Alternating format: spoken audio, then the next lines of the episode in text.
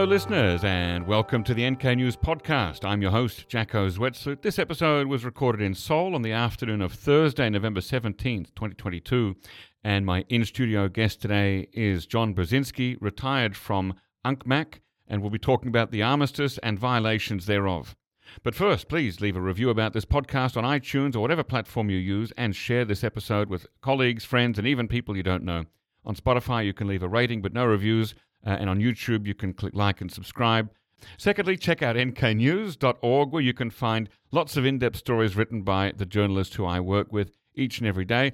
And consider buying a subscription for a year. It's much more affordable than you think. In fact, if you sign up for the annual plan, it's less than a dollar a day. Thirdly, follow us on Twitter. You can find nknews.org, one word, on Twitter, and myself is J A C C O Z E D or Z E D if you must use the American pronunciation. All right, my guest today to give him a more full introduction is Mr. John Brzezinski. John retired from U.S. government service in September 2020 after working for UNCMAC, and we'll find out more about what that is, for over 20 years as its international relations advisor to the general officers who make up the UNCMAC Commission as well as the UNC commander. Uh, John, thank you for coming on the show. Well, thank you for having me. Uh, would you start by telling us about your previous job and actually walk us briefly through your history and career since 1972 because you've, you've got a long time here on the peninsula uh, as well as the 20 years that I mentioned uh, as a member of the United Nations Command Military Armistice Commission Secretariat. Sure. Uh, I, I, will uh, preface my remarks by saying uh, number one, I had uh, really no idea what the armistice was. when I first arrived in, in Korea in 1972, I was a young enlisted man down at uh, Osan Air Base. Spent 13 months down there. Uh, I returned to Osan in 1981. Uh, spent another three years as as the only engineer assigned to an intelligence organization, wow. uh, and then uh, came back again uh, in 1992. Uh, spent a couple years as an engineer at Osan Air Base, uh, and then moved up to U.S. Forces Korea to, as the uh, Deputy Assistant Chief of Staff uh, for the engineers.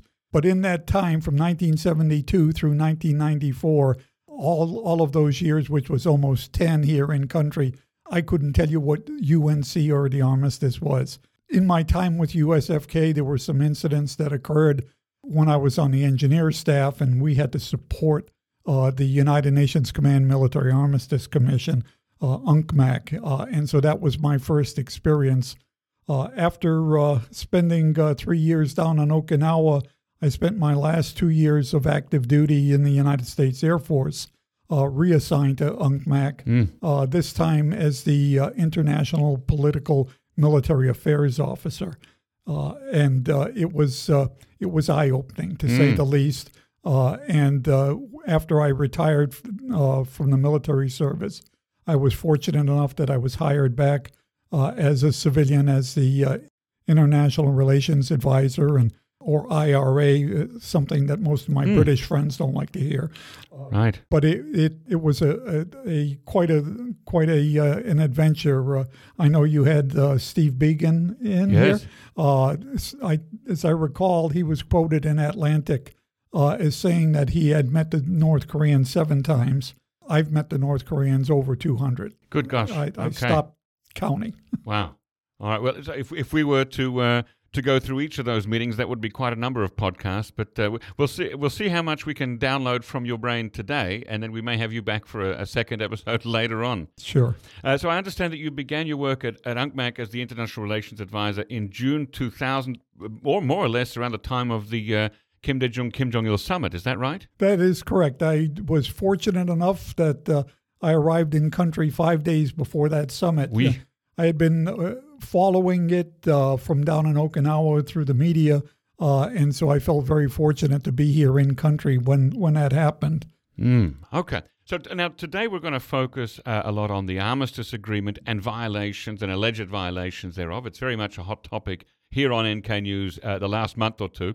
So could you give us a brief overview of the armistice agreement and especially how that applies to uh, the three zones of, of land, air, and sea? Sure. The armistice agreement, first and foremost, is it's a ceasefire agreement, mm-hmm. uh, and it is a military agreement, as you know, signed by three military commanders. Uh, the uh, it is applicable uh, to uh, both military and civilians uh, when you look at areas such as the demilitarized zone.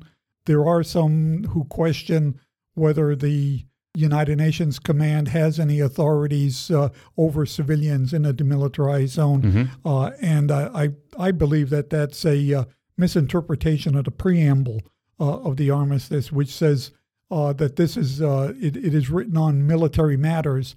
But I believe that was uh, placed there to distinguish between military matters and diplomatic matters, because you recall that uh, later in uh, when you look at it, probably paragraph sixty-two or sixty-three uh, of the agreement, the agreement talks about having a conference within three months on the diplomatic and political uh, ch- uh, through diplomatic and political channels uh, to resolve the issue. So the, Right. the agreement was uh, essentially intended to last 90 days, Mm. uh, maybe a year on the outside, right. uh, and we're approaching 70 years right Yeah. now.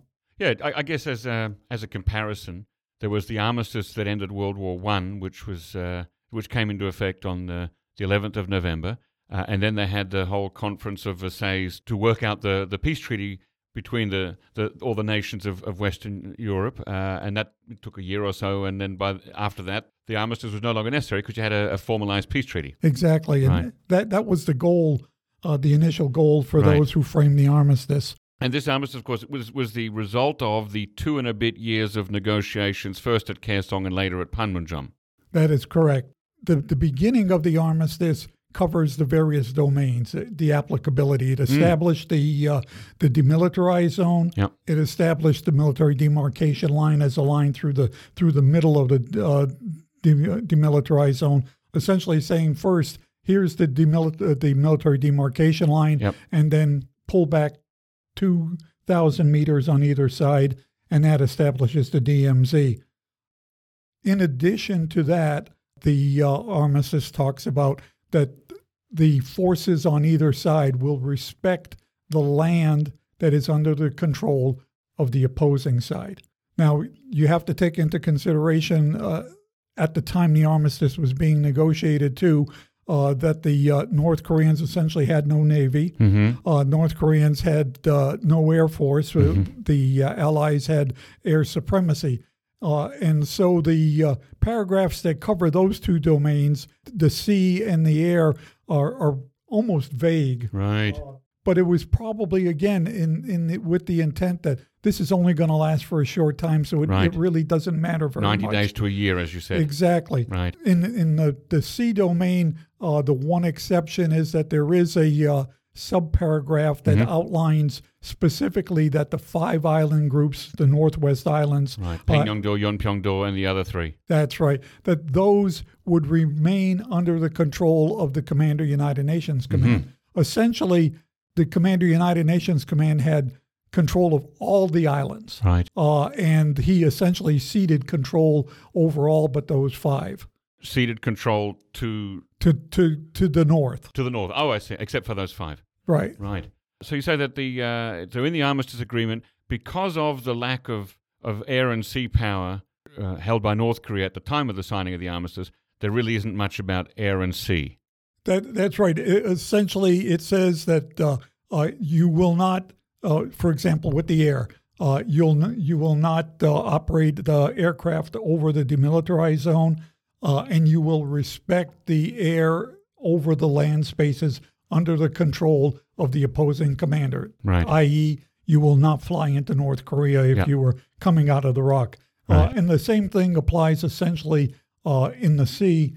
And of course, now we have that uh, little asterisk and and uh, the uh, idea of uh, having the uh, NLL, the Northern, Northern Limit, Limit Line, Line. established. Yeah. Let me come to that in a second. I want to Sure. go back. So uh, the the MDL, the military demarcation line, would is that more or less the same as what was the the line of control or the line of contact uh, between the, the opposing forces on July 27, 1953? Essentially, yes. Okay, Yep. so there's a, wherever your soldiers are, draw back 2,000 meters, right. and that will be the southern and northern limits of the of the demilitarized zone. That's correct. And uh, the armistice uh, specified that the military demarcation line would be marked so that both sides knew where it was. So Right. uh, the uh, the forces went out and put stakes in the ground, Mm. uh, 1,292, stretching from the west coast from the Han River estuary all the way out to the East Sea. Right. These are the, the yellow markers. The, the the ones with the yellow signs on there uh, in English and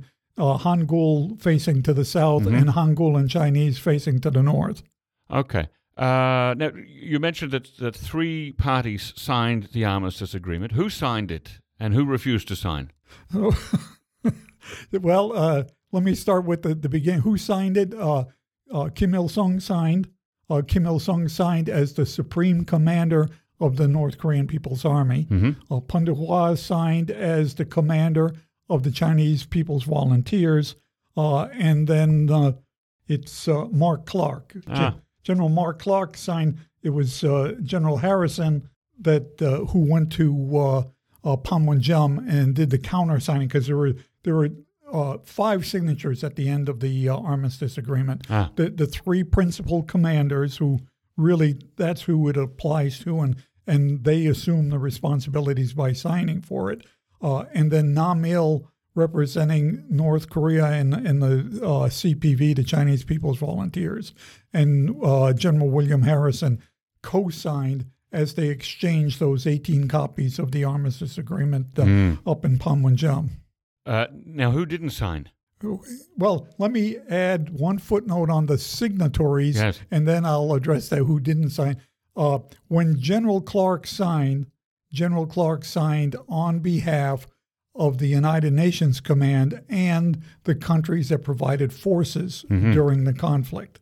So, thus, not only was he signing for the United States of America, but also the other countries that provided the combat forces and Right. medical support and the Republic of Korea. Now, that's the sticking point always. Yeah. Uh, the, uh, Syngman Rhee did Right. not want to sign the armistice agreement, but he relented at the very end. He was able to use that as leverage uh, to get uh, financial support he needed for the country for rebuilding anyway, and then finally conceded. But his opinion was that they should fight till the last man standing. To, to try to unify the country. Exactly. Yeah. Now, the Chinese People's Volunteers, that's distinguished from the P- uh, People's Liberation Army of the People's Republic of China. Uh, what's going on there?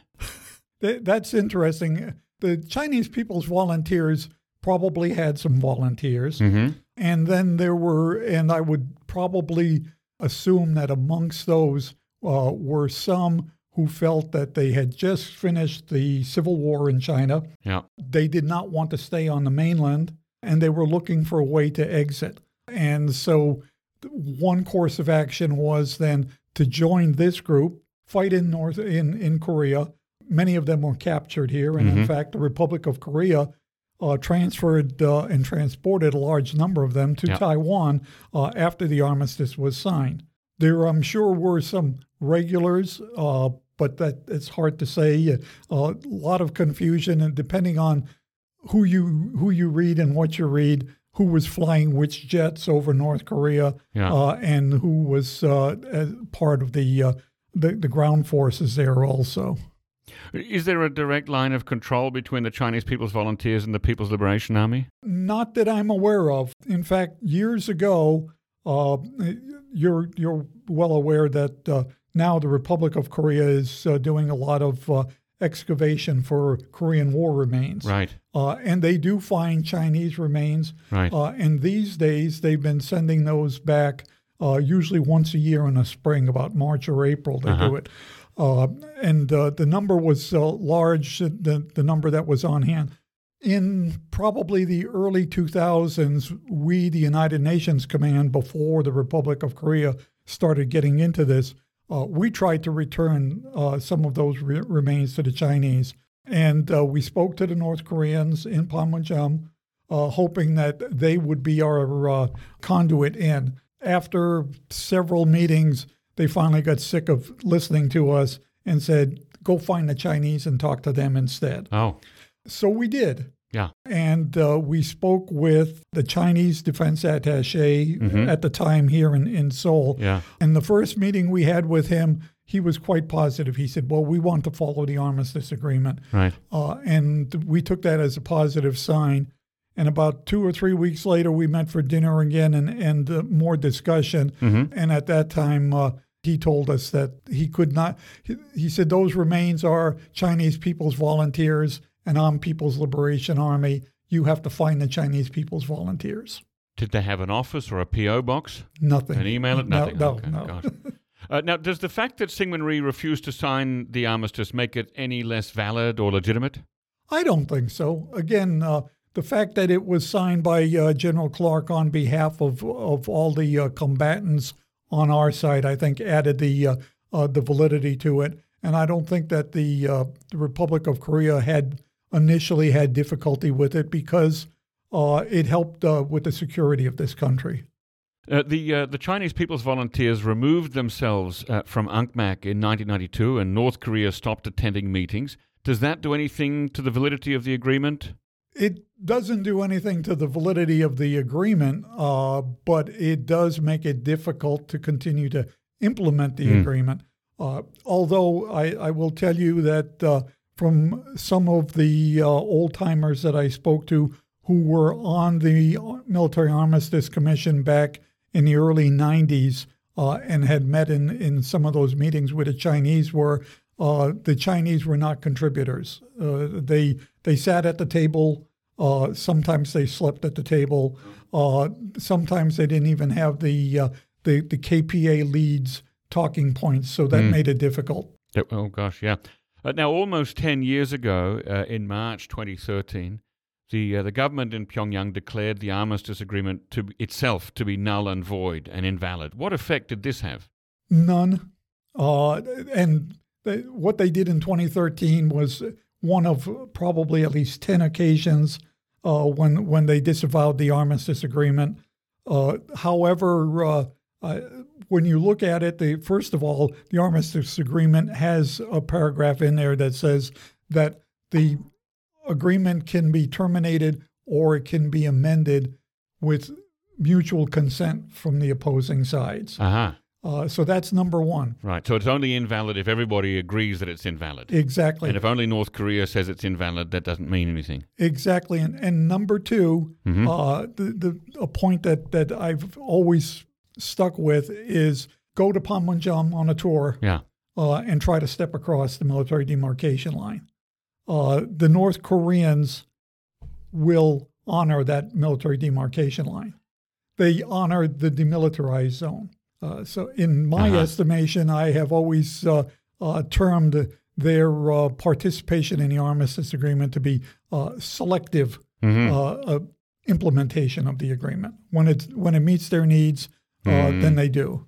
Can you help me understand the distinction between the United Nations Command and the United Nations Command Military Armistice Commission? Are they the same thing or are they two different bodies? They are two different bodies with the United Nations Command Military Armistice Commission being answering to the United Nations Command. The UNCMAC on our side represents the UNC commander. The UNC was established by the uh, UN Security Council resolutions 82, 83, 84, and 85 uh, from 1950 at the beginning of the, the conflict. Uh, the Military Armistice Commission wasn't established until the armistice, and it was established as part of the armistice. One of the mechanisms in order to uh, implement uh, the armistice and, and to maintain it uh, and to control it. So it's not only the, the, the, the MAC, the Military Armistice Commission, but also the Neutral Nations Supervisory Commission, Switzerland, Sweden, and originally Poland and Czechoslovakia, and then the Neutral Nations Repatriation Commission, the only one of the three commissions that completed their Right. mission uh, and uh, was was then disestablished.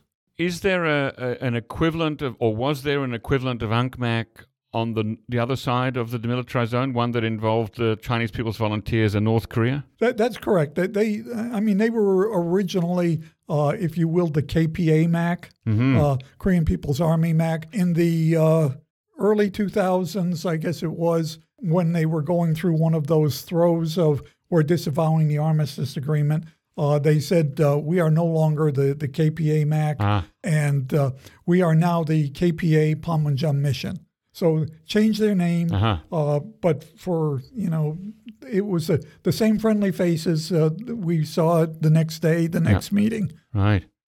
Now, uh, okay, so, but as you said there, the, the UNC, the United Nations Command, was something that was created by the United Nations Security Council resolution in 1950, but authority to, to run the UNC was handed over to the United States military. Am I, understanding that correctly? Well, the United States functions as the executive agent. When you look at the uh, uh, at those uh, Security Council resolutions, Resolution 84 says that the United States will establish a quote unified command, uh, which will accept the offers of assistance from other countries. Resolutions 82, 83, and then again 84 all said if you're a UNC or UN member, help South Korea when you're giving those military uh, that military assistance. Do it through this unified command. Thus, the United States of America was the executive agent Right. uh, for uh, the United Nations Command, and because the the words in the uh, Security Council resolution were unified command, they used that term uh, to be the United Nations Command. Right. Now, so when you go to, to Panmunjom on a tour, you see the, the UN flags everywhere, but it's actually the US military running the show. Well, it's it's it's a combination of the U.S. and, and the Republic of Korea military. Okay. Yeah, Right, but the UN, in, in, in practical terms, the UN doesn't really have an involvement on a on a daily basis with what's going on up there, that that is that is correct. and they don't fund it. It's not run or funded by the UN. That that's correct. The the United Nations Command, the the initial mission, when you look at the uh, uh, Security Council resolutions, was to establish the international peace and security to the region. Uh, so they were the combatant command during the war. Right. And as you know, the ROK U.S. Combined Forces Command that was established in 1978, then the combatant command duties were transferred from the United Nations Command to CFC. Combined Forces Command. Okay. However, Mm. there is in the uh, agreement uh, that established CFC a premise in there that the commander of CFC will support the commander UNC in his armistice related duties as necessary. Okay. Inasmuch as the UNC is the combatant command and the Military Armistice Commission is about maintaining the armistice, is there ever a time when those when those two bodies are at odds? No, no not today. Okay. But- And and that is, I think, because we have that distinction with CFC and not UNC. UNC now, and General Brooks probably mentioned this to you, uh, is now a supporting command. It's uh, supporting both the Republic of Korea military uh, and the Combined Forces Command. So it would provide materials and forces uh, as necessary should a conflict re-arise. Right. Now, is there a conflict between those who implement and administer the armistice uh, and the operators, the military operators? Periodically, there is. Ah. But we have programs in place. There, the UNCMAC has an education program that's been going on for quite a few years now, uh, specifically uh, for the demilitarized zone and and uh, the Northwest Islands, where we have people who go out and remind the troops out there what the armistice agreement is, how it applies to them Ah. in their sector of the DMZ, for example. Okay, and that's both Korean and, and non-Korean troops That's correct. receive such education. That's correct. right. Okay. Uh, the the the 16, 16 sending nations. Well, it, yeah, it's there were 16 that provided combat forces, and then five additional that provided medical support. So, in, in what ways are they still uh, involved in in UNCMAC? Because sometimes up there you might meet like a well, I've met a New Zealand uh, uh, officer there on, on a tour and, and Canadian officers. So, in what way are they still organised in uh, in in UNC and in UNCMAC? Yeah, well, it it's uh, there's two parts to that. Starting back in about 2003, uh, several of the UNC member states, the UK and New Zealand specifically, contributed some troops to the UNCMAC Right. for specific duties. Back in 2003, we had the 50th anniversary uh, of the signing of the armistice and the commemoration ceremony that took place up in uh, Panmunjom. needed a lot of support help. Okay. Uh, and so the other countries augmented the U.S. members of the UNCMAC staff uh, to put that together. Now, since then, especially probably after General Scaparrotti uh, was the commander of United Nations Command, a number of the countries uh, have uh, answered the call uh, to provide members to the UNC staff. Mm-hmm. So General Abrams has talked about this before too. It's it's a limited staff with a limited number, but these are people who are planners now. As I said, UNC is a supporting command, but they need to know what to support. They need to know how it will be supported, and they need to know who will support it. So, countries making offers of assistance, that group, which is composed of U.S., ROK planners, and then also UNC planners. So, there's a, a separate UNC staff that, that operates uh, to help support CFC and USFK if, if necessary, too. How have the attitudes of both North Korea and South Korea towards the armistice agreement and also their abiding by it uh, changed over time? Well, it, it fluctuates with time. Uh, and I, I can't tell you that there's any particular stimulus uh, that makes it happen, but uh, there were times when uh, we saw a number of provocations by the KPA. And when we saw those provocations, uh, some of the response that was coming from the ROK military was in conflict with provisions of the armistice agreement. What would constitute a provocation? Would that be an, an example? Be shooting across? What would be the lowest level provocation you could think of? Probably uh, bringing weapons, crew served weapons, into the demilitarized zone. Crew served weapon? For example, a tank. Oh, I Uh, see. You, you, you don't bring a tank, you don't bring an armored personnel carrier, Mm-hmm. uh, you don't bring those kinds of large mortar uh, where it takes more than one person. Ah. It, the, for the demilitarized zone, it's intended that you, yes, there are soldiers there, Yeah. but they have their personal protective weapons. So a gun. Yes, Okay. Uh, but shooting a gun could be, would that be a provocation? it, it would be both. Uh, it would be a provocation, and it could be an armistice agreement. Uh, excuse me, an armistice violation, depending on where the shot landed. Uh huh. What about throwing a rock? Well, if, if you throw a rock at somebody from the uh, opposing side, then yeah, that would be a provocation. Okay. It could be an armistice because the armistice says the, both sides should not take hostile actions toward Uh-huh. the other side. So, how is the armistice agreement enforced and who enforces it? Well, if uh, if an incident occurs, the UNCMAC usually puts together a, uh, a special investigative team, and uh, they go out to investigate the matter. Originally, under the armistice agreement, the armistice agreement provided for joint observer teams. The joint observer, joint being from the North Korean Chinese side Ah. and from the UNC side. And they would go out and jointly investigate the matter. Right. Uh, as a prelude to that, usually each side would send out its own troops Yep. to the site of the incident, Yep. investigate it, and then come back and then do the joint investigation.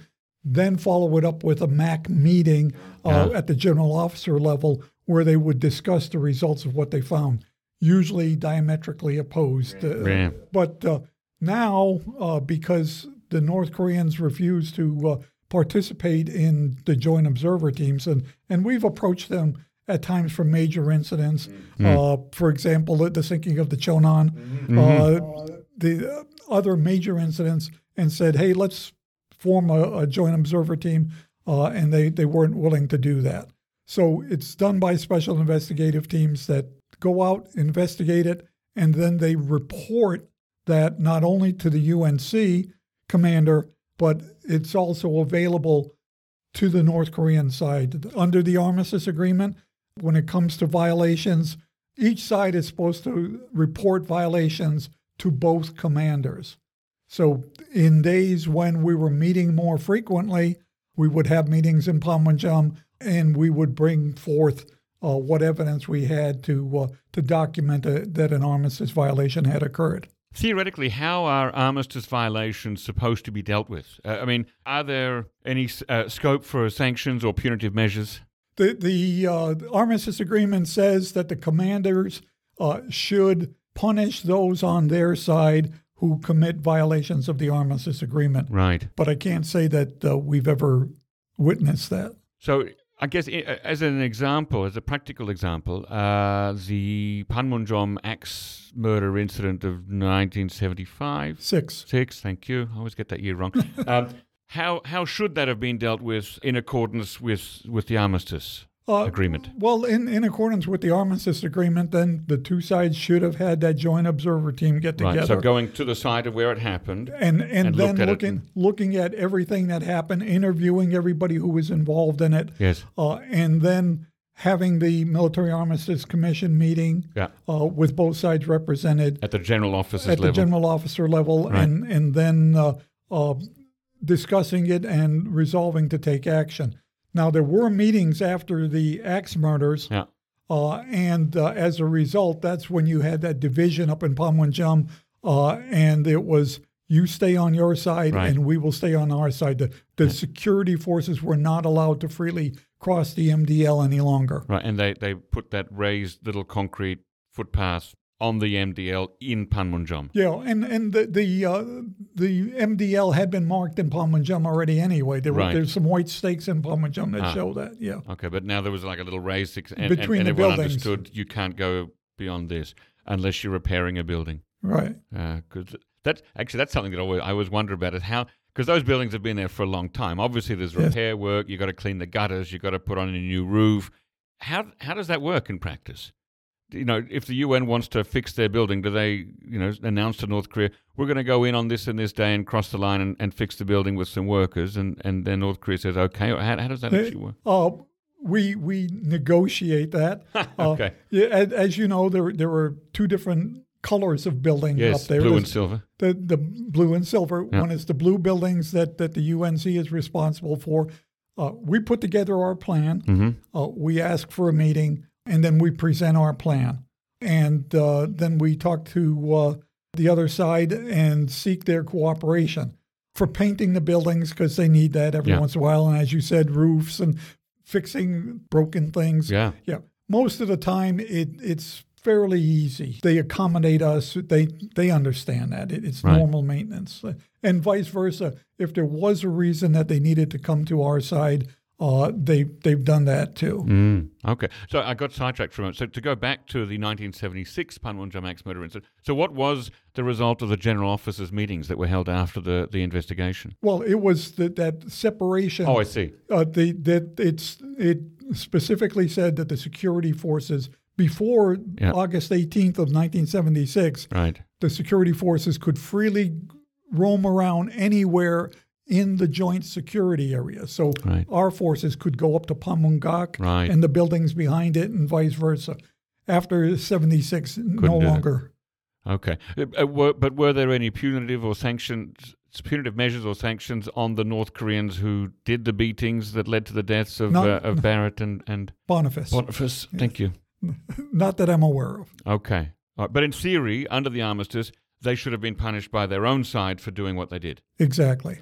Uh, th- there's a story that I heard, I don't know if this is true or not, that Barrett and Boniface, although armed, did not use their revolvers to protect themselves because they thought that might have been a violation of the armistice. Am I getting that wrong? Uh, I, I think uh, it could have been, I, I think it's more from what I've heard, Yeah. they did not want to uh, draw their weapons, uh, their sidearms, in order not to have the situation escalate. Escalate, okay. Yeah, and So- that that big difference there, I think. No, yeah. that you're right. Yep. Yeah, uh, but ultimately, yeah, that they were uh, beaten to death with those axe handles, and, and that's a very uh, very sad end. yes. Uh, until that time, Mm. that was a fairly common practice. If you talk to some of the soldiers who were assigned up in Panmunjom during that period of time, it, it wasn't uncommon that the, the soldiers were carrying clubs, if you will. Right. Uh, and that there were skirmishes from time to time. Is that because clubs are not technically covered by the armistice? No, uh, it's, I, I guess I'd I'd have to speculate as Yeah. to why they did that. Uh, so uh, my understanding is that these days, investiga- after a, an alleged violation occurs, investigations are carried out uh, by the UNCMAC side together with the NNSC. Reports are written. They're left in the mailbox of the North Koreans to pick up, and, and that's pretty much the end of it. Is that more or less right? Oh, yes, with uh, a couple of notable exceptions. Okay. uh, and those are uh, the uh, sinking of the Cheonan Ah, uh, and the uh, artillery attack on YP-do. right. General Sharp was the commander of UNC at the time, and General Sharp directed that those special investigative reports, when they were done, Mm. uh, would be sent to the United Nations Security Council. And Ah. so they follow through channels, so they had to go up through U.S. military channels Yeah. uh, and then over to the U.S. State Department. But the U.S. uh, representative at the UNC presented them at a Security Council meeting. And if you look through the list uh, of Security Security Council res- meetings, Mm-hmm. it, it, they're in there. One is 608, and I don't remember the number of the other one, but but they're there. Mm. Yeah, but both incidents took place in 2010, of course. yeah. Exactly. Right. But the, the General uh, Sharp specifically wanted to be sure Mm-hmm. that this was not a case of that a major incident occurred Mm. uh, and it would not be recognized internationally. So he wanted to put those marks on the wall Right. for all to see. Instead of just filing it and forgetting it, he wanted to escalate it to the UN Security Council level to, to make sure that it was all discussed. Exactly. Yeah.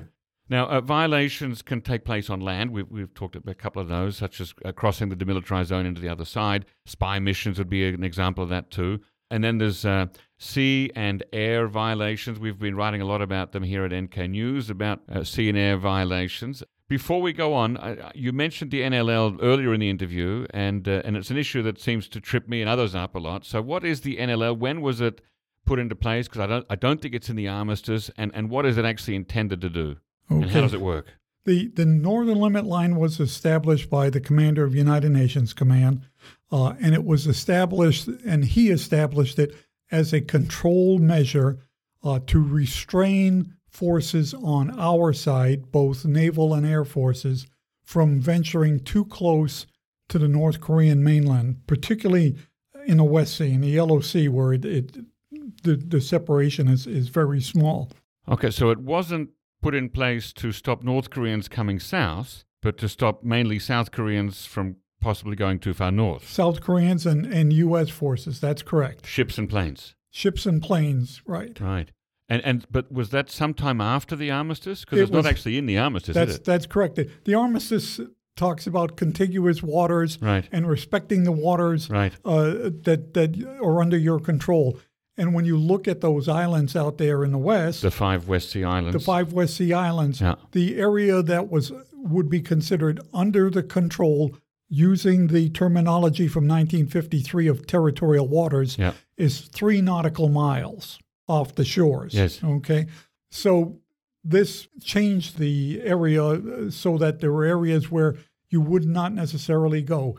The South, the Republic of Korea Ministry of National Defense used to publish a brochure that says the uh, NLL was established in August of August 30th uh, of 1953, So shortly after the signing of the armistice. shortly after the signing of the armistice. hmm But no one that I'm aware of has been able to find Ah, the document. There are some references uh, to some operational naval operational orders, particularly uh, with the, within the ROK military forces, but that that date of 30 August 53 uh, is a bit of conjecture. gosh. There's a uh, an academic, uh, Dr. Roehrig, uh, who's at the uh, Naval Research Center in, in Newport, Rhode Island, Yeah. and he has researched this extensively and just can't find it. So what's the earliest uh, recorded date that we have got? Well, it's it's probably that August 30th because we're not sure we can find anything else right now. Okay, so that'll work for now, but It, it, it works not for in the now. armistice. Yeah. And when you look at it, the way it was set up, yeah. uh, in in cases where you looked at the North Korean mainland and the islands, uh, the line is such that it it splits the difference where that's possible. hmm Uh, but that's not always possible. And point in case, Yeah. if you look at uh, uh, Yeonpyeong-do, Right. The NLL is inside the ROK territorial waters, inside three nautical miles. Because if you take three nautical miles from either side, th- there's not six nautical miles between, Between the, right. the north uh, shore of, of Yeonpyeong-do and, and uh, uh, North Korea. yeah. Uh, and then as far as the uh, how far does, does the NLL stretch, I would venture that uh, you can't say it goes any more than territorial waters And how far is that again? Three nautical miles. in around the islands. Okay. Around the rest of Korea, Yeah. it is the now current standard of 12 nautical miles. Ah. So if you applied that, then in my opinion, Yeah. the NLL in a West Sea extends out 12 nautical miles west of PY-do. Baengnyeongdo Right. in the direction of China. In the direction of China. Okay. So that if you take a look at uh, the uh, that incident that occurred recently with the uh, uh, Chinese merchant vessel uh, and the firing on that merchant vessel, I think it's difficult to argue that that took place in ROK territorial waters Because it was beyond the 12. because it was beyond the 12. From what I saw, Yeah. the, the, the data that I saw, just the distance was, was farther out. Yeah. I, I would think that there are some who interpret it when you look at the West Sea to say that the NLL goes out to the 124 East line, which is the, the line of latitude, that latitude, latitude. that really divides the waters in the West Sea that are China versus Korean Peninsula. Ah. So it, it's how the, the two sides operate. When you go out the East Sea, the Sea of Japan, Yeah. I would say that the same interpretation applies. hmm So 12 miles nautical miles. Right. So now, if you you look at the uh, the missile that was fired uh, and where it impacted, Right. which one? well, There's been a lot of them. there was there was one that they they uh, was it impacted northeast of Ulleungdo. Oh, okay. Yeah. Yep. Yep. Yep. Yep. And and one of the, the media reports I read said it Hmm. landed in Korean South Korean territorial waters. Yes. Did it? I don't know, Hmm. I, but again, just from media reports, Right. the distance from Ulleungdo was uh, 100 nautical miles or more. So I would say, uh, you know, it, there's it's questionable. It, it could have been international waters. You- It could have been. to- okay. So you yeah. really need to see it on a map You've or, gotta- or a satellite to, to know exactly. Exactly. Yeah. Once it's beyond those 12 nautical miles, you can't say that's Korean terri South Korean territorial water anymore. Right. I, I, that's I. I think you'll find some that will argue the opposite. Right. Oh. Uh, but that's that's been my interpretation, Yeah. and in my 20 years in UNCMAC, that was the interpretation that that we applied. Now, we, we have a problem, I guess, in as much as uh, neither the NLL nor the de- demilitarized zone are national borders. Right? They're not borders between two nation states. They're not borders between two countries because, of course, North Korea and South Korea don't recognize each other. They claim jurisdiction over the whole of the Korean Peninsula. So, what status do these lines have in international law? They don't have any status. Uh, Uh-huh. I think there are some maps that, that show the NLL, particularly those in, in the, the, the West Sea, the Yellow Sea, but that's all. Ah, Uh, when it comes to the negotiations, the armistice, as we talked about earlier, specified the islands and it specified waters contiguous to. yeah. So, again, you go out three nautical miles. Once you get beyond that, whose waters are they? Right. From a North Korean perspective, that is their point of conjecture that you can't say that anything south of the NLL is yours. The, the waters, not, not the, the islands. The, they, they haven't disputed the islands. You recall that back in uh, early 90s, probably, they had come up with their military maritime demarcation line Right. uh, which was different than the NLL, significantly farther to the south. Right. But with five northward stretching fingers to cover the the five islands. The routes up to the islands, Yes. exactly. Very, So- very narrow fingers. yeah, but the point, their point was Yeah. that the, the the waters are not ROK territorial waters; they're somebody's. That- Well, they said there's some. They may not be ours, but the. Well, well, how Well, do they? and well, the, the point is that I I think if if I were in North Korea, Hmm. I'd be using this to try to argue, hey, we need to sit down and negotiate this and make a determination on who belo- who owns how much water out there. And isn't that something that that uh, President Roh Moo-hyun and uh, Kim Jong Il tried to do at their summit in 2007? They they did that. Uh, they tried to. Uh, they were unsuccessful, and and uh, my understanding was that President Oh Moo-hyun had a lot of pushback from here uh, in South Korea Ah. on giving up the NLL. Right. The other thing that they tried to do was to establish those joint fishing zones out Yeah. there, uh, and that unfortunately just didn't uh, uh, didn't grab hold either. Right. Uh, uh, just to, to wrap up the NLL part there, when did North Korea start raising objections to the NLL? To the best of my knowledge, it was probably in the mid 1970s after the UN, the U.S. Navy stopped patrolling in the West Sea Ah. uh, and transferred that mission to the ROK Navy. Ah. So once the North Korean naval vessels were coming up against or meeting or seeing ROK naval vessels, that became a point of contention. I. I, you'd have to make that assumption. Yeah. Okay. yeah. Uh, so uh, now we're talking about violations of the armistice. Can you tell us about some historical sea and air violations and how they were dealt with? Okay. Uh, well, the the you know the the, the banner uh, violations uh, obviously are uh, the sinking of five seven. Right. That's uh, also known as the uh, 2002 First Battle of Yeonpyeongdo. second battle. Beg your pardon. The second, yeah, Yeah, you're yeah, right. nine- 'cause it was 98 's the 98 was the, right. The first, second battle of Yeonpyeongdo Yeah. in 2002 during the World Cup. That's right. Mm. That's right. While Kim Dae Jung was was in in Tokyo, the uh, sh- sinking of the Cheonan and the shelling of YP-do, and even if you go back a little farther uh, on sea incidents back in the mid '90s, the submarines. The infiltration submarines Mm. that uh, uh, ended up beached in, in Sokcho also were sea type violations. Right. Yeah. In in all of those cases, Yeah. I mean, we there were uh, investigations that took place. As I mentioned earlier, uh, for the sinking of the Cheonan and the YP-do shelling, those reports went all the way to the Security Council. There were meetings on the uh, submarines that beached off uh, on the East Coast. hmm At first, the North Koreans, uh, I understand, uh, denied that they had any affiliation with that. But then later, when the Republic of Korea offered to uh, uh, return the remains of the Mm. sailors that were found on the on the ship Right. or on the submarine, uh, they were willing to, to take those remains back. There was some fo- statement of regret, I think, from Kim Il Sung, something like that. Right? Yeah. Right.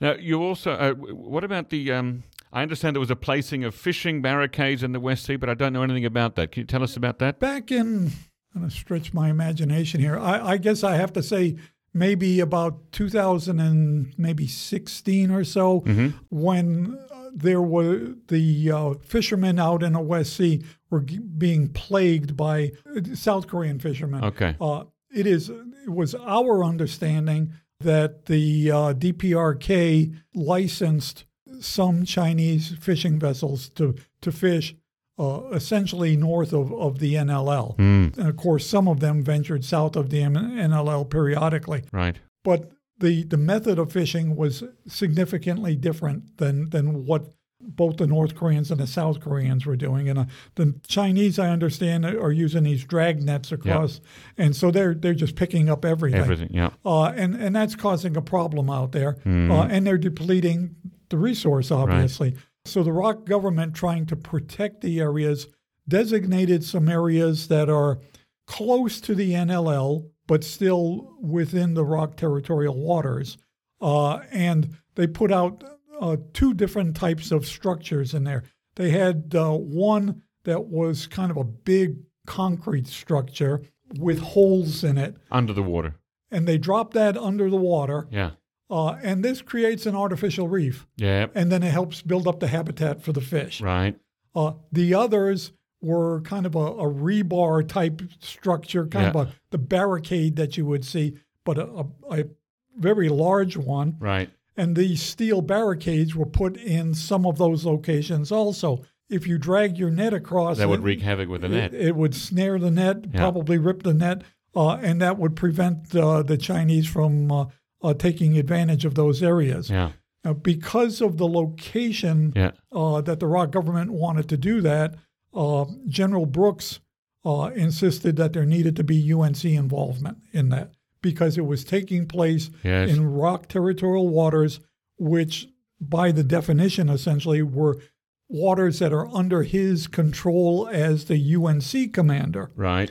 Uh, so when these operations took place and the contractors went out to do this, the ROK Navy had some security vessels out there, but We also had people from UNCMAC who were either on a ROK naval vessel Yeah. or later at the Second ROK Fleet headquarters in Pyeongtaek Yep, uh, and monitored the situation out there to be sure that first on our side nobody accidentally strayed across north of the NLL, which Mm. Yes. did not happen, Okay. uh, and that you didn't have any counter reaction from the other side.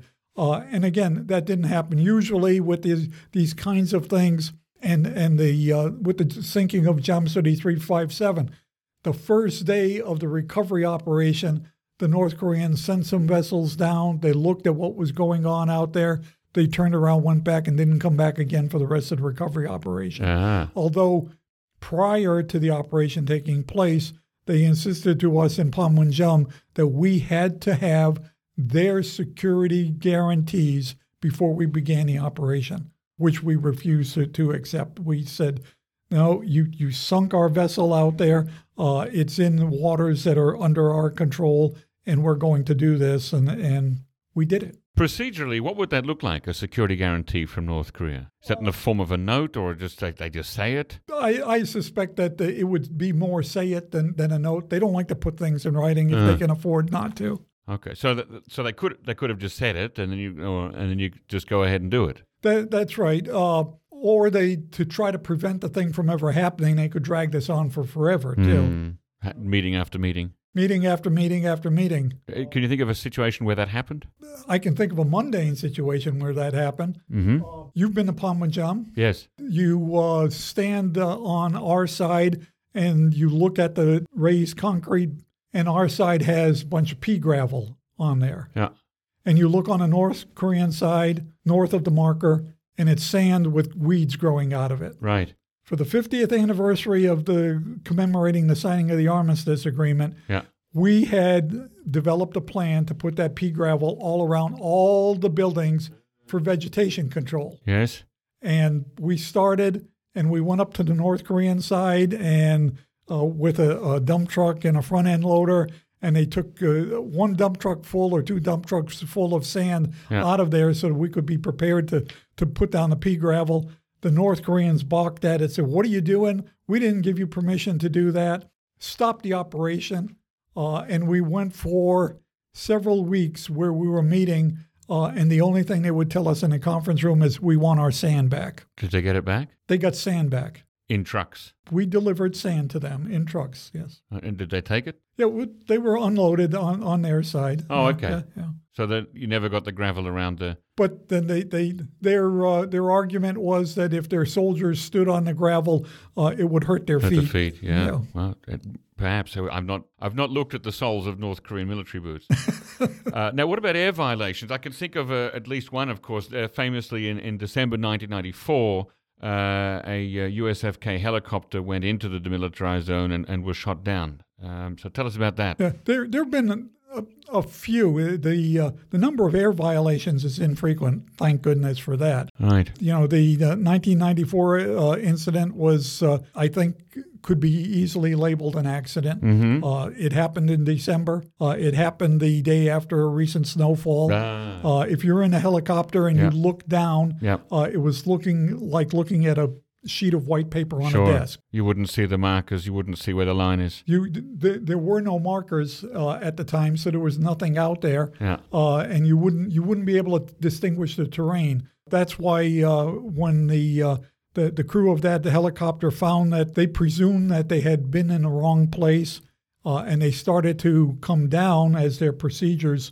warranted. That's when the North Koreans came out and fired on them, and they took a hard landing, which uh, unfortunately uh, killed the co-pilot, and and the pilot was uh, held for about ten days in, in North Korea. And the, the UNC, there was a, a lot of study that went on. Mm-hmm. When you take a look at the, that time period, 1994, Yeah. uh, when you look at animation now Yeah. and fly throughs and things like that, these things were just at the onset in 1994. Sure. Yeah. And um, I was fortunate or unfortunate that in my job with the USFK engineers, uh, that we had a special unit assigned to us that was doing that breaking technology with the U.S. Army. and uh, they were able to put together something that they could take to then Commander uh, General Laporte, or excuse me, Gary Luck, and to show him how this happened Mm. and essentially where it happened.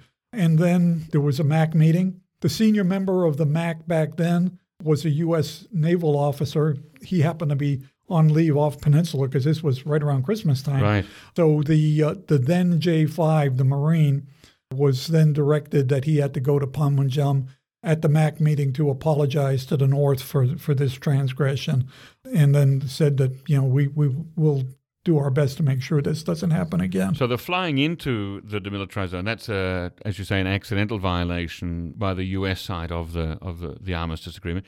Was the firing on the helicopter by North Korea also a violation of the agreement, or are they technically allowed to do that if you if the, if they're f- responding to a violation? Uh, That that's an interesting question. Uh, the, the fact that it took place in North Korea, as far as I know, and, and I may be wrong, but as far as I know, uh, it took place at a location that was north of the DMZ. Ah, okay. So, so not only did the helicopter fly across the southern boundary of the demilitarized zone, it flew over the military demarcation line and out the other side over the northern boundary line of That that that's my understanding. Okay. So Oh well, in that case, then then it That's would, not it would even- probably be different. Yeah, that's not even exactly. covered by the armistice, Right, because right. you're in North Korean territory. Yeah. But you know things things have changed. A few years ago, during uh, the uh, I guess it was the fall dry season, a lot of brush fires. There's always brush fires, and, and Mm. Sure. especially out in the east part of the country, as you know. Yeah. Uh, and so the uh, the ROK uh, government has firefighting helicopters that they put out, uh, and they use those particularly in the mountainous areas because that's the only way you can get in there to extinguish these fires. Yeah. And we had a firefighting helicopter that accidentally flew across uh, the DMZ. Also, he the pilot was fixated on the smoke he saw. He knew he was going up to put out a fire, and when he saw this smoke, that's right where he went to dump his water. Now, there's a there is a system in place uh, to where they can contact him with voice communications and tell him that uh, he's entered the DMZ. you have to turn turn back. around and come back. But by the time he received that communication, it was already too late. Oh. But he he turned around and came back. We did an investigation, uh, and then in Panmunjom, we told the North Koreans what had happened. Uh, that it was all accidental. I think th- they understood that too. Uh, there's, uh, I think, uh, unlike in the early days after the armistice was first signed, uh, there's a bit more uh, pragmatism at times that okay, things can happen, uh, and so yeah, you have to take some of these things with a grain of salt. On the other hand, you recall the uh, uh, UAVs that the North Koreans flew into the Republic of Korea. Some drones to take photos of the Blue House and things. Yeah. And and these, I mean, you- you're talking about flying across the DMZ Yeah. and flying into the territory on on on this side. Right. Uh, you know, we protested those to the other side. Yeah. Uh, but yeah, those those are distinct air air violations also. Although drones, of course, not literally covered by the armistice, but that, well, they, but any activity that includes flying south of the demilitarized zone would well, be. yeah. First of all, the, the armistice says don't fly over the uh, uh, DMZ. Ah. So operating that vehicle over the air vehicle over the DMZ would be a violation. Secondly, there's a subsequent agreement to the armistice agreement that says that surveillance aircraft Ah. and the drones are surveillance aircraft. Yeah. Those fall into that category, so that those aren't supposed to be flown in that area also. What about the like? Um, what's that? Uh, the U.S. spy plane, the U-2 that flew really high. Right. Would would that have been covered by that agreement too? Well, to the best of my understanding, the U 2 never overflew Ah. the, the uh, North Korea. Okay, let's talk about some some criticisms of the armistice agreement. There are people in South Korea uh, who criticize the armistice agreement. Uh, you've been a student of it for a long time. What criticisms are, are commonly made, and to what extent are they valid or have merit? Well, I, I guess there are there is the number one criticism that the DMZ is part of the, the or at least the southern half of the DMZ is part of the Republic of Korea. Uh, so if I have relatives who in the distant past lived up in that area, I would like to be able to go into the DMZ unfettered uh, and at certain times of the year pay homage to my the remains of, of my ancestors. That criticism comes up from time to time. Unfortunately, my interpretation, the DMZ is not part of the Republic of Korea or the DPRK. It is a separate military area. someday the southern half will be. And when that time comes, then that access can be granted. But right now, you can't go in there to do that. Doing other things in the DMZ, uh, when Roh Moo-hyun was the president, Mm. uh, there was a suggestion to build a planetarium uh, in the DMZ. Uh, in the DMZ. Okay. In the great place for a planetarium. Sure. I mean, I mean, you don't have No- any no light light pollution. pollution. Yeah. yeah, it would have been great. But is that something that could be accepted by Right. both sides? Mm, mm, Uh, mm. would both sides think that the other side wasn't spying on them? Right. So th- there, there's there were some difficulties. There were even uh, some suggestions periodically that some UN agencies who were affiliated with activities here in the Republic of Korea should have their offices up in the DMZ Mm. and close to the military demarcation line. Like a World Food Program or something. Exactly. Yeah. And there's difficulty with that. Yeah. Uh, and, and think about it, you know, from a practical standpoint. Uh, there aren't a lot of roads that go up into the DMZ. Yeah. There aren't the communications that go up in there. So if you're a UN uh, employee, you're kind of sitting there by yourself in a tent almost. Uh, it, you're- it, it, it just doesn't work. Uh, in 2015, Park Tae-gyun, a professor of Korean studies at Seoul National University, he gave an interview in which he said that the, the armistice agreement was still valid but not functioning as it was intended. He said that there were uh, fundamental structural problems, pointing, for example, to the fact that no maritime border was agreed upon and the fact that more and better weapons than those available in 1953 have been brought in by both sides. And I'm just giving two examples. I'm sure he mentioned others. Do you agree with that assessment that there are structural problems to the armistice agreement and it is not functioning as intended? In, in the purest sense of, of definition, it would be hard to argue with that. Uh huh. Uh, however, again, we go back to our discussion earlier. Yeah. Armistice agreement wasn't intended to last 70 years. Yeah. So uh, therein lies the issue. It's not that there are problems with the armistice agreement Mm-hmm. Paragraph 62 says you can amend the armistice agreement By mutual agreement. by mutual agreement. So if there are things that we want to change, Yeah. well, we can do that, but we don't. We can't get that mutual agreement. We can't get uh, both sides to sit at the table right now, anyway. Uh, but that doesn't mean that the door is closed completely. The same thing applies with the, the weapon systems. Yeah. The armistice agreement allows for replacement. Mm-hmm. Well, nobody's going to fly B 17s uh, for forever. So I think you have to, from a practical standpoint, look at some cases where uh, the weaponry is, is uh, uh, something that uh, should be allowed. Although, again, it all ought to be settled at the conference table uh, and, and not by just either side saying, yes, we're going to do this. When the US brought nuclear weapons to the Korean Peninsula in the 1950s, which were ultimately removed in the 1990s under George H.W. Bush, was that a violation of the armistice agreement? That's a good question. I, I really don't know. I, I, I'd never thought of that. Because I think North Korea complained that it was a violation. I could see where they're coming from. Right. I, I I think having long range artillery, you could make a you could make a case for it. Uh, and as I, I touched on before, uh, the fact that the, the UNC is actually, you know, it, it's the UN in name, but it's run by the US, that's also a, a common criticism that UNCMAC is a body in UN name only, but it's really a, a, an agent of the American military. Well, uh, you know that that kind of takes the uh, that's follows the, the North Korean argument. When you take a look at the UN uh, and the funding for all UN programs, all UN programs aren't funded fully. Uh, so to ask for these uh, the United Nations command to be funded by the UN uh, may be just a bridge too far uh, within the UN. Uh, the UN may be perfectly content with the United States of America uh, footing the bill for it, or the other countries for that matter who send troops over here because they help pay for their troops that are here also. Is the US an obstacle standing in the way of Korean unification? I don't think so. Uh, I think the U.S. in supporting the UN command and Panmunjom as a location for dialogue has tried to promote that uh, as much as possible. So- Promote unification or dialogue? well, promote dialogue, which could eventually lead lead to- to. yeah.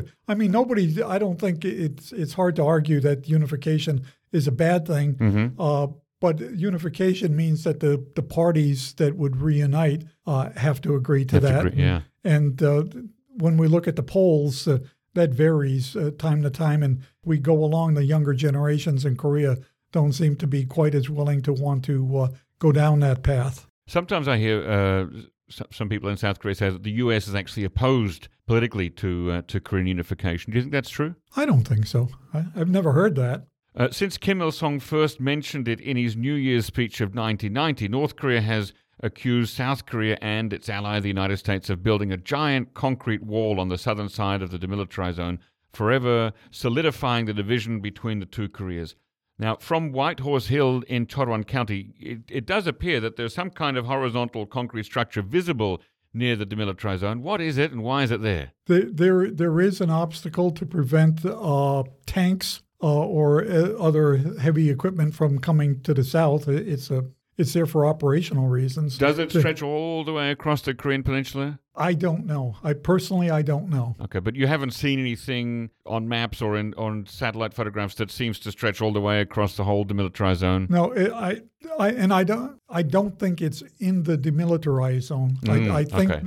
I think the uh, what they are complaining about is something that was an obstacle that was in place outside, just outside the demilitarized mm. zone. It, it, may be. I do remember on my last trip to uh, to North Korea in 2019, they took us to a mountaintop from which you could see something that looked to be a concrete wall-like structure, and they gave us a long lecture about that. And uh, it, it I, I, feel like it almost took half a day. I mean, it, they really put a lot of time in taking us up there, giving us a briefing, and showing mm. us and saying this is a dreadful thing that the Americans and the South Koreans have done to permanently solidify, you know, uh, the division of Korea? It's there for defensive purposes. Uh, I think that uh, if uh, the two sides hmm. could mm. reach some degree of rapprochement, yeah. I think those kinds of things are the things that could go away, just like the the guard posts in the DMZ. Well, and that leads me to uh, in 2018, then President of South Korea Moon Jae-in and North Korean leader Kim Jong Un signed this comprehensive military agreement uh, tell us about your impressions of that agreement and how it fit within the context of the existing armistice agreement. Like all agreements, you know, there is good and good points and bad points. Uh, there are parts of the uh, CMA, the com- uh, consolidated, I guess, military agreement, that are obviously uh, derived from the spirit of the armistice agreement. Uh, specific point in case that the soldiers in the joint security area up in Panmunjom would not carry weapons. Mm. This takes us back to, to the, the way things were before the 18th of August of 1976. Yeah. So that's a good thing. Okay. On uh, on the negative side, you might point out to say that uh, there are some restrictions that have been made operationally. For example, some of the no-fly zones that were created. Is it with, within or, or outside the demilitarized It's outside the demilitarized zone. But if you're a military operator and you were flying a helicopter or a drone before, mm. and now you can't fly in that particular area, yeah. uh, then then obviously there are some concerns about that. Got uh, it. But I think you know it. It's a balanced account. It it, it tried to do the best it could uh, with what it had. Is this? Uh, you mentioned a, a few minutes ago that there's a paragraph in the armistice agreement, 62 maybe, that allows for amendments to the agreement by mutual consent.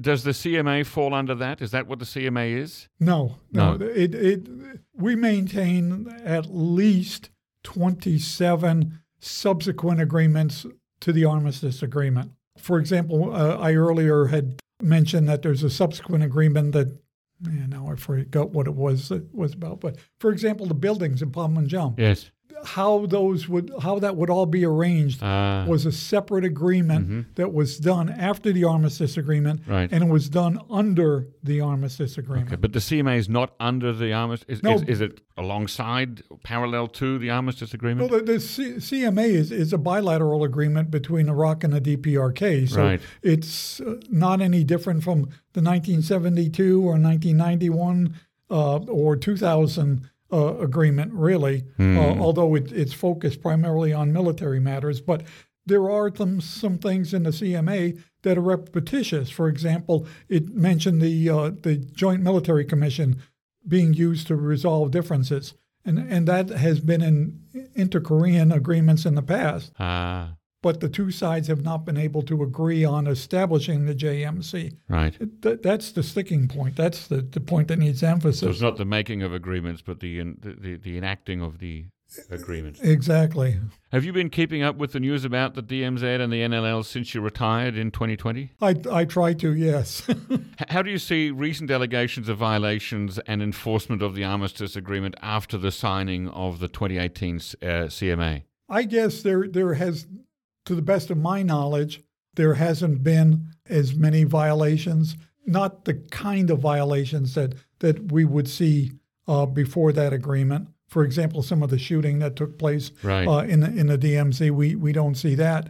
On the other hand, the, all the missile launches that Mm. have been taking place, that's something that that when it's been occurring, although you could put it under the category of neither side should take hostile actions against the other side, Mm. well, it's not really a hostile action against our side if you're firing a, a short range missile from Wonsan uh, and killing fish out in the East Sea. Into your own, yeah, yeah, so it, it, it's difficult. But uh, I, does it contribute? Does the CMA contribute to the, the maybe things getting better? Maybe.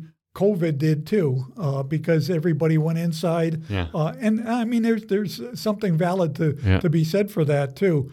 Uh, it would have been nice uh, if under the CMA that uh, some of the guard posts that were supposed to the the iteration of the next iteration of removing guard posts from within the DMZ, if that had taken place, Ah, they only went to the first step, they only did the first iteration and, Ah, and stopped. and there was so supposed to be more. there was supposed to be more, and uh, you know, ultimately, uh, you know, the the, the thought process was, Yeah. hey, we'll take them all out, which is paragraph, I'm going to say 13A. Yes. But it, it's in the armistice agreement to remove all the entanglements and barricades. So yeah, i- it's uh, it, it's within the spirit of the armistice agreement. So Right. yes, we'd like to see that. Well, Yeah, the uh, couple of weeks ago, North Korea, the, the North Korean Air Force flew a large number of sorties. I want to say 180, very close to the demilitarized zone. Was that un, uh, something that they shouldn't have done under the CMA, where it was a no-fly zone? I I don't know. I uh, really uh, I know that they uh, that they crossed that tactical action line, the TAL, but there it's almost impossible in some of their cases to operationally not cross the TAL. But the TAL is in North Korea. It's north of the demilitarized zone also. Uh-huh. But it, it's a it's a tripwire so that if the Yeah. uh, the uh, military on this side sees aircraft cross that particular line, then you say, "Oh, wait a minute, we need to, to take action." Is there a TAL on this side too? Well, the, the TAL was established by the military on this side observing North Korea. Ah, Uh, they they may or may not have one looking at this side. Right. Yeah. Okay, so if the South Korean Air Force or U.S. Air Force crosses some line that we're not aware of, they may scramble their jets. Right, uh, and I don't think uh, you know. I, I don't know for sure, but I think there's a, a a question as to you know how much they can really see with what our our our, our aircraft are doing. Hmm. Is the CMA holding? In in certain areas, it is. In Panmunjom, if you go to Panmunjom, Yeah. uh, there's the soldiers there still aren't carrying weapons. Are they walking around? Well, that's the other thing that COVID has prevented them from oh, walking see. around too. Right, so yeah. Do you think North or South Korea will, or both, will declare the CMA null and void, and we're back to where we were before 2018? I think I don't think North Korea will. They will set that trap.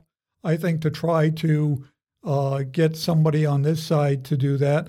Uh, you've probably read the same articles I have recently that there are arguments for why President Yoon uh, should not do that. My personal opinion is that that makes all the sense in the world that he should not uh, abrogate the the, the CMA uh, when it's violated by the other side. He Right. needs to, to call, Call the attention. yeah, yeah. yeah. Okay, so leave it as it is.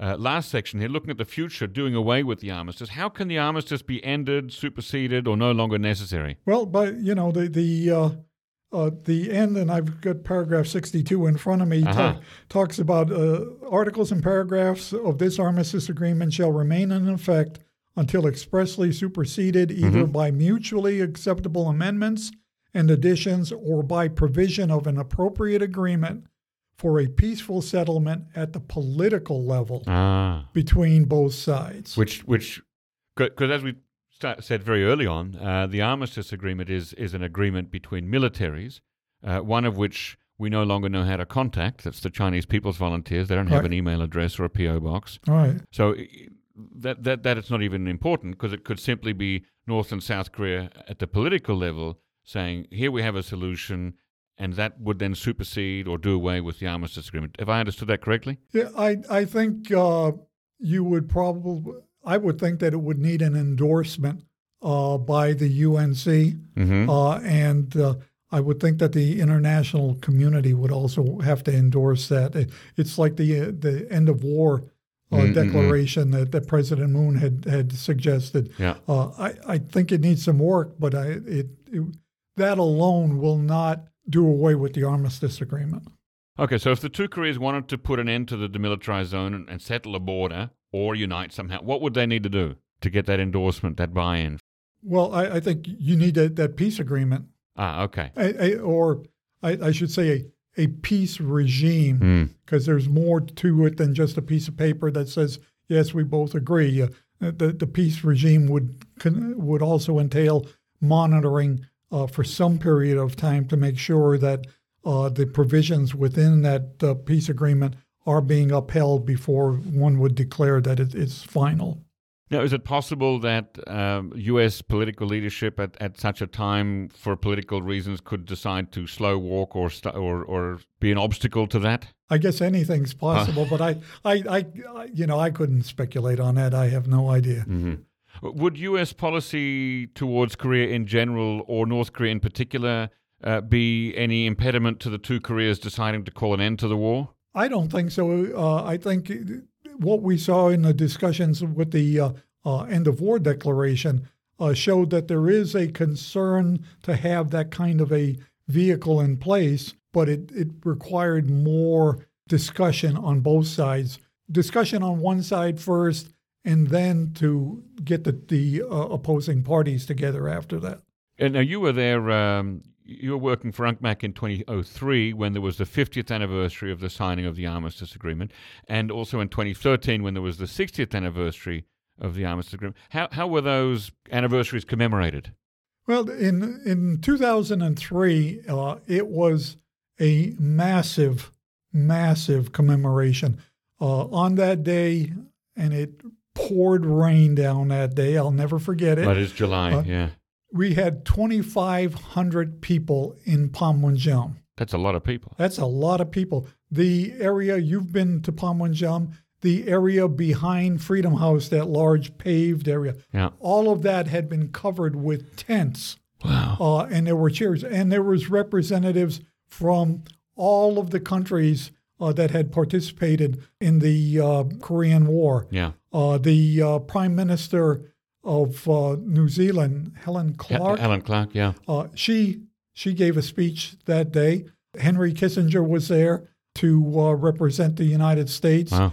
Uh, and he gave a speech later on that day uh, on Yongsan at uh, 10 o'clock at night uh, to uh, signify that the uh, the guns had gone silent. Wow.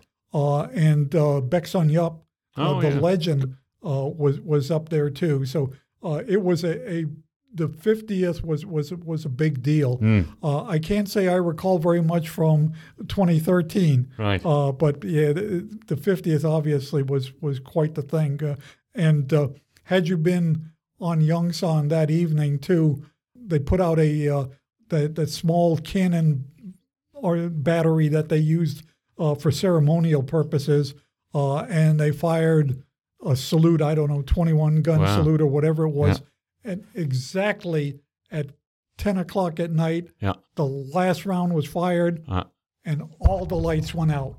whoa. And it was intended to be that way. And not a word was said after that. That was the end of the ceremony. But it was such a poignant Yeah. thing. It, it was just, it was amazing. Now, next year, 2023, we'll see the 70th anniversary of the signing of the armistice, which, as you pointed out a couple of times, wasn't supposed to last more than a year at best. Yeah. What do you expect to see in terms of commemoration activities? Well, I- th- that's really hard to say. I, I think uh, uh, the most difficult thing is if we go back to 2003, 20 years ago, those veterans that uh, took place in the Korean War were in, in their 70s, maybe some in their 80s. Now, most are in their 80s and 90s. Uh, so it becomes more difficult. Uh, the Ministry of Patriots and Veterans Affairs brings those people back on those annual trips, which is a wonderful thing. Right. Uh, but it's difficult for them to travel for, for such an activity, too. I would like to see, personally, I'd like to see some sort of a commemoration up in Panmunjom. Back in the days uh, long before my time at, at UNCMAC, uh, there was always offers to the north to uh, send a delegation over to participate because these weren't victory celebrations. This was a commemoration of the signing of the armistice, and and asked the North to participate again. We've done in a, done those in the past, made those offers, but uh, uh, they haven't come over to do it. Of course, North Korea, I think, sees it as a victory. They they call it Victory Day. Yeah, yeah victory yeah. of the War of the Fatherland. Right. Yes. Uh, well, I want to thank you uh, very much for coming on the show today, John Brzezinski. It's been a great pleasure talking to you and learning a lot more about the armistice. Well, thank you for having me. I, um, I hope that we educate people on more about what the armistice is. Yeah, and there's still a, a lot of talk. We weren't able to talk about the Kaesong Industrial Complex or Kumgangsan or uh, transportation corridors, uh, separated families, uh, defections by U.S. military to North Korea. There's a lot of things. So hopefully we'll have you back again uh, next year if, if we're able to. Okay, I'd be glad to come back. Thank you. Thank you so much. Okay, ladies and gentlemen, that is the end of today's podcast. If you already have an NK News subscription, please take a look at our NK Pro platform, which offers unparalleled services specifically catering to the needs of professionals who monitor developments on the Korean Peninsula. You can inquire about access at membership at nknews.org today. Also, if you have any feedback, questions, or guest recommendations, please send them to podcast at nknews.org. Our thanks, as always, go to Brian Betts and Arius Derr for facilitating this episode, and to Gabby Magnuson, our post recording producer genius who cuts out all the bathroom breaks and uh, drinking noises, etc. Thank you very much, Gabby. Listen again next time.